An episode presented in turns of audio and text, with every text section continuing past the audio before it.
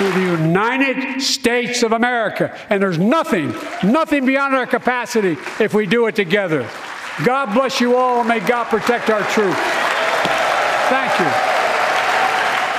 Ja, may God protect our troops. Hè. Zo eindigt Joe Biden iedere speech. En dus ook de State of the Union. Een State of the Union, een jaarlijkse toespraak die dit jaar ontzettend veel lovende kritieken heeft gehad. Onder andere omdat hij on fire was, hè, gemotiveerd. Dat hij van zijn speech afweek af en toe of script ging om met de Republikeinen in discussie te gaan. Waarbij hij heel duidelijk verschillen liet zien tussen wat zij willen. Bijvoorbeeld als het gaat om de gezondheidszorg en zijn eigen partij en zijn regering. Ja, dat noem je Politics 101. Ja, allereerst excuses voor het wat mindere geluid dan normaal. En dat komt omdat mijn normale of gebruikelijke podcastmicrofoon het niet doet. Doet althans heel raar, dus ik ga hem proberen te maken. Zodat ik de volgende keer weer beter te horen ben. En ondertussen een vraag aan jullie. Heb je nou tips voor een hele goede microfoon? Want misschien moet ik een nieuwe aanschaffen. Laat het mij dan weten. Ja, Politics 101. Ik heb die uitspraak gejat van Joe Scarborough. Een van de panelleden van Morning Joe. Het programma wat ik vaak kijk op MSNBC. Ik kan iedereen aanraden.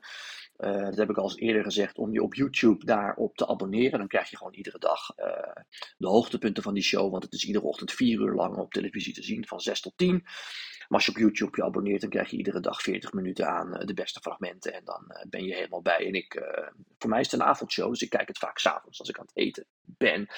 Goed, ja, en daar werd uitgelegd, hè, want we hebben natuurlijk heel veel gehoord over die State of the Union speech van Biden. Ik heb onder andere bij Vandaag Inside verteld waarom dat zo'n goede speech was. Hij wilde natuurlijk zijn achterban motiveren. Hij moet laten zien dat hij de man is waarmee men nog niet alleen 4 jaar, maar 6 jaar door moet gaan. Terwijl er toch vraagtekens gezet worden bij zijn leeftijd. Bij momenten dat hij af en toe van het podium verdwaalt of niet meer weet wat hij moet zeggen. En tegelijkertijd zie je in peilingen dat, ja, hoewel Biden echt wel veel bereikt heeft de afgelopen 2 jaar en echt met recht kan zeggen dat de economie het ontzettend goed doet, dat een meerderheid van de Amerikanen dat anders ziet en eigenlijk vindt dat de economie heel slecht draait. En ook binnen zijn eigen partij ziet een meerderheid van de mensen hem liever gaan dan komen. Een columnist zei van de week, ze vinden Biden heel aardig, maar ze houden niet van hem. En ja, dat gat moet Biden zien te dichten. Hij moet laten zien wat zijn regering allemaal gedaan heeft. En ja, de mensen ervan overtuigen dat de economie wel degelijk heel goed draait. Alleen dat men inderdaad af en toe last heeft van een prijsstijging, van inflatie. Maar dat dat minder wordt, dat die inflatie daalt. En dat al die waarschuwingen voor een recessie tot nu toe niet bewaarheid zijn gebleken. En hij moet vervolgens zijn eigen achterban enthousiasmeren. Omdat die uiteindelijk natuurlijk ook nog met hem door moeten willen gaan. En dat is ook een van de redenen waarom die speech van Biden bij de State of the Union meer als een soort verkiezingsspeech las. En eigenlijk moet je het ook een beetje zien als de start van zijn campagne. Ik denk dat het Witte Huis de komende weken even gaat aankijken hoe de reactie is. En als die nou niet al te dramatisch is, en daar lijkt het nu niet op, want de eerste reacties zijn positief, dan kan hij daar op voortbouwen en zeggen, kijk eens, ik ga weer meedoen aan die verkiezingen. En dat brengt me bij een belangrijk punt, want we kunnen heel erg lang stilstaan bij die State of the Union, maar ja, jullie hebben interesse in de Amerikaanse politiek, dus daar hebben jullie ongetwijfeld al veel over langs zien komen. Je hebt het misschien ook helemaal gezien, en anders heb je mij of andere mensen ook op televisie of in de krant daarover kunnen horen of lezen. Maar wat denk ik goed is om te weten, is dat deze toon niet alleen maar gebaseerd is op één speech, maar dat het hele plan is om hierna ook op deze toon door te gaan. En met toon bedoel ik duidelijk de verschillen laten zien tussen hem en de Republikeinen. Als het gaat om hele tastbare dingen, hè, neem het fragment wat heel veel in de media is geweest over Medicare, Medicaid, Social Security, zorgvoorzieningen. Dat hij zegt van ja, maar dat is gewoon heel belangrijk. En kijk eens wat ik daarin gedaan heb. Ik heb bijvoorbeeld bepaalde medicijnprijzen heb ik verlaagd. Die kosten normaal gesproken bij bepaalde aanbieders $100 per maand. En ik heb gezegd, joh, die productiekosten zijn niet zo hoog. Maximaal $30 per maand. Nou, dat zijn dingen die mensen echt merken. En ja, als de Republikeinen daar ook voor zijn, graag. Maar als ze daar tegen zijn, ja, dan wil ik wel eens horen wie daar tegen zijn. En als ze dan allemaal boe gaan roepen en zeggen wij zijn daar niet tegen. En dan kan hij natuurlijk daarna claimen van, oh, dan gaan we daar dus ook niet op bezuinigen. En dat is een soort wijze van politiek bedrijven die we de komende weken vaker gaan zien. We zagen het al meteen de dag na de State of the Union. Want toen reisde Joe Biden af naar Michigan, een van de belangrijkste swing states. En daar gaf hij een speech voor vakbondsmensen. En daarin kwam hij eigenlijk terug op deze, maar ook heel veel andere thema's. Bijvoorbeeld ook wat hij in zijn State of the Union speech noemde, het recht om überhaupt een vakbond te vormen. En hij wil echt laten zien van, kijk eens, ik ben er voor working Joe, voor de werkende klasse. En dat is dus iets wat we de komende weken gaan zien. Hij gaat veel meer van die fabriekshallen af om met mensen in gesprek te gaan, om dat verschil te laten zien. Hij was daar ook gisteren in die speech weer erg op dreef. En het is eigenlijk heel simpel wat hij doet. Hij hield daar een paar flyers op van Republikeinen, een aantal senatoren, maar ook congresleden. Of een screenshot van hun website, waarin duidelijk staat, waarin ze zeggen, kijk, ik heb een plan. Ik wil namelijk Social Security afschaffen. Hè? Of ik wil flink bezuinigen op de zorg. Of we moeten A, B, C of D. Dingen waarvan Biden zegt, kijk eens, ik wil daar meer geld naartoe hebben. Zij willen erop bezuinigen. Vervolgens roept iedereen boe. Maar het staat gewoon op hun website. Maar het staat gewoon in die flyer. Nou, en daarom noem ik dat even Politics 101. Omdat Joe Scarborough dat in zijn show ook zo noemde. En dat vond ik wel een goeie.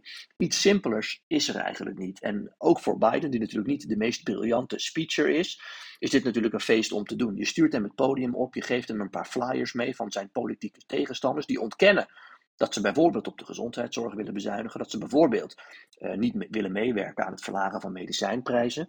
Ja, en dan hou je gewoon die flyers en websites omhoog, die screenshots van bepaalde pagina's op hun website of tweets van hun, waarin dat gewoon letterlijk gezegd wordt. Nou, dat is dus wat Joe Scarborough Politics 101 noemde. En dat is ook een boodschap waar Biden natuurlijk de komende maanden nog heerlijk mee op campagne kan, omdat de Republikeinen daar dan vervolgens op moeten reageren. En zo is de president offensief bezig en zit hij niet in het defensief. En hier is een klein stukje van die speech van Biden, die hij dus na de State of the Union gaf in Michigan. They seem shocked when I raised the plans of some of their members and their caucus to cut Social Security. And Marjorie Taylor Greene and others stood up and said, liar, liar. Reminds me of liar, liar, house on fire. You have a senator named Ron Johnson.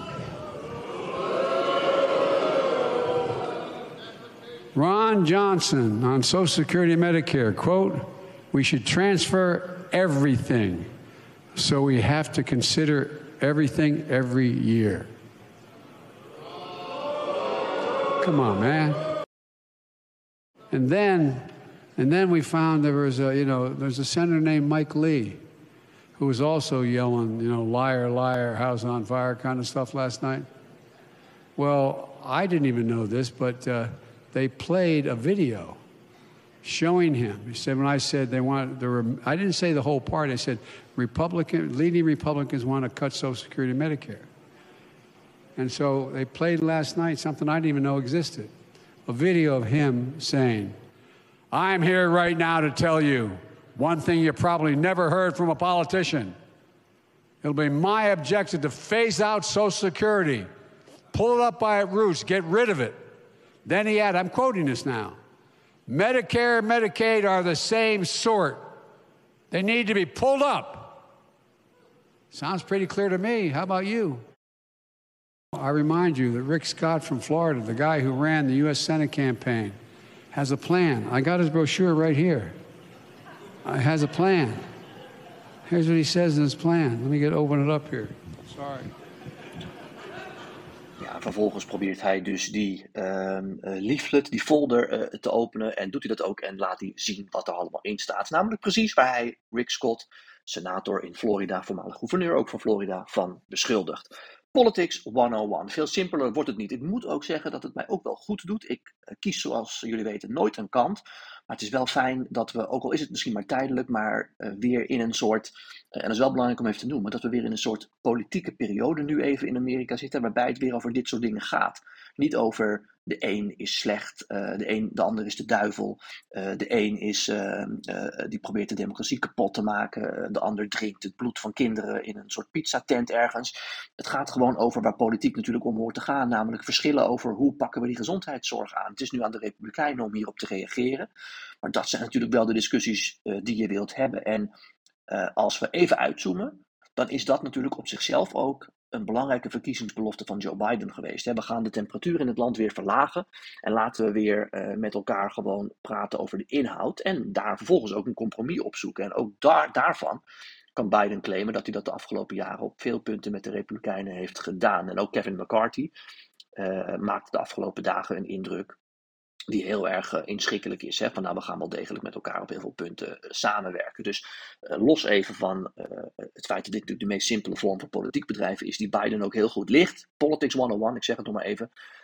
Ja, is dit ook, als je uitzoomt, iets wat Biden ook kan claimen, mocht hij weer aan die verkiezingen mee gaan doen. En daar lijkt het op. Namelijk dat hij kan zeggen, ik heb jullie beloofd, we gaan de temperatuur een beetje verlagen en gewoon weer op een normale manier politiek bedrijven. En dat lijkt hier ook te gebeuren. Politics 101. Goed, dan naar jullie vragen die jullie hebben ingestuurd via onder andere Twitter en Instagram. En de eerste vraag, komt van Koen. Raymond, wie zijn er nu momenteel in de race om aan de verkiezingen mee te doen? Anders dan natuurlijk Donald Trump, die zich al gemeld heeft. Ja, daar heb ik ook in de vorige podcast bij stilgestaan. Joe Biden natuurlijk, die gaat komen. Die is nog geen kandidaat officieel, maar ik denk dus dat we dat ergens de komende weken gaan horen van hem. Vervolgens is bij de Republikeinen er een vrij lange lijst van mensen. Ik heb vorige week uitgelegd dat vrijwel niemand als eerste durft te gaan. Dus wil je daar nou meer over weten, luister dan die podcast nog even terug. Maar we hebben voorlopig Chris Christie, die zich waarschijnlijk gaat melden, oud-gouverneur van New Jersey. Nikki Haley, oud-gouverneur van South Carolina en vertegenwoordiger van Trump, hè, de Trump-regering bij de Verenigde Naties.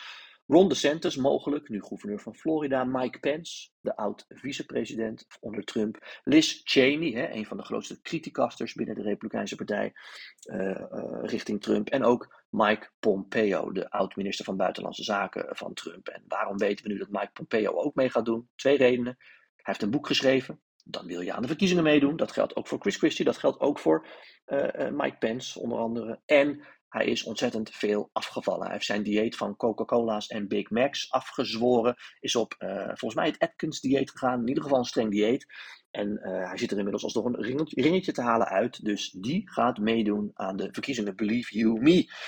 Dan een andere vraag van Martin. Raymond, geniet je nog een beetje bij Vandaag Inside? Het ging er van de week weer hard aan toe. Nou, Martin, ik geniet zeker. Vandaag Inside blijft ontzettend leuk om te doen. Het was ook een hele leuke uitzending. Ik zat samen met Job Knoester. Dat is altijd lachen. En het was zo'n uitzending afgelopen woensdag. Waarbij er, ja, want Vandaag Inside werkt eigenlijk een beetje zonder script. Maar er is wel een soort van draaiboek. Hè? Ik kom ook woensdag iets vertellen over de State of the Union. Dus daar wordt wel van tevoren even gesproken over. Wat wil je laten zien? Wat gaan we laten zien? Welke informatie hoort daarbij? Maar dit was nou echt zo'n uitzending waarbij 99% van het draaiboek eigenlijk in de papierversnipperaar belandde. En we gewoon van begin tot eind lekker over van alles en nog wat praten. En ja, toen de uitzending afgelopen was, dan werd dat ook wel gezegd, hè, door een aantal mensen van, ja, wat hebben we nu eigenlijk besproken? Maar de gemene deler was ook wel dat de sfeer heel goed was en dat je dat thuis op de bank ook merkt. Dus als wij het gevoel hebben van het vloeit lekker in die uitzending, dan geldt dat ook voor de mensen thuis op de bank die gewoon dat als lekker wegkijken ervaren. Dus het was heel gezellig en daar gaan we gewoon mee door. Dan een andere vraag van Sandra. Raymond, hoe is het nu met Kamala Harris? Ik las dat zij ontevreden is over haar rol. Ja, dat klopt. Heb ik ook bij Vandaag Inside het een en ander over verteld. Groot artikel in de New York Times deze week heb ik ook op Twitter gedeeld. Waarin ook mensen om haar heen zeggen, het gaat gewoon niet lekker met haar. Ze wordt ook steeds onzekerder, omdat ze ook zo weinig in de media is. En de keren dat ze in de media is, krijgt ze kritiek. Dus er is zelfs wat speculatie in het Witte Huis. En ik heb ook bij Vandaag Inside gezegd, dat gaat niet gebeuren. Maar het geeft wel aan hoe zwak haar positie is. Er is ook wat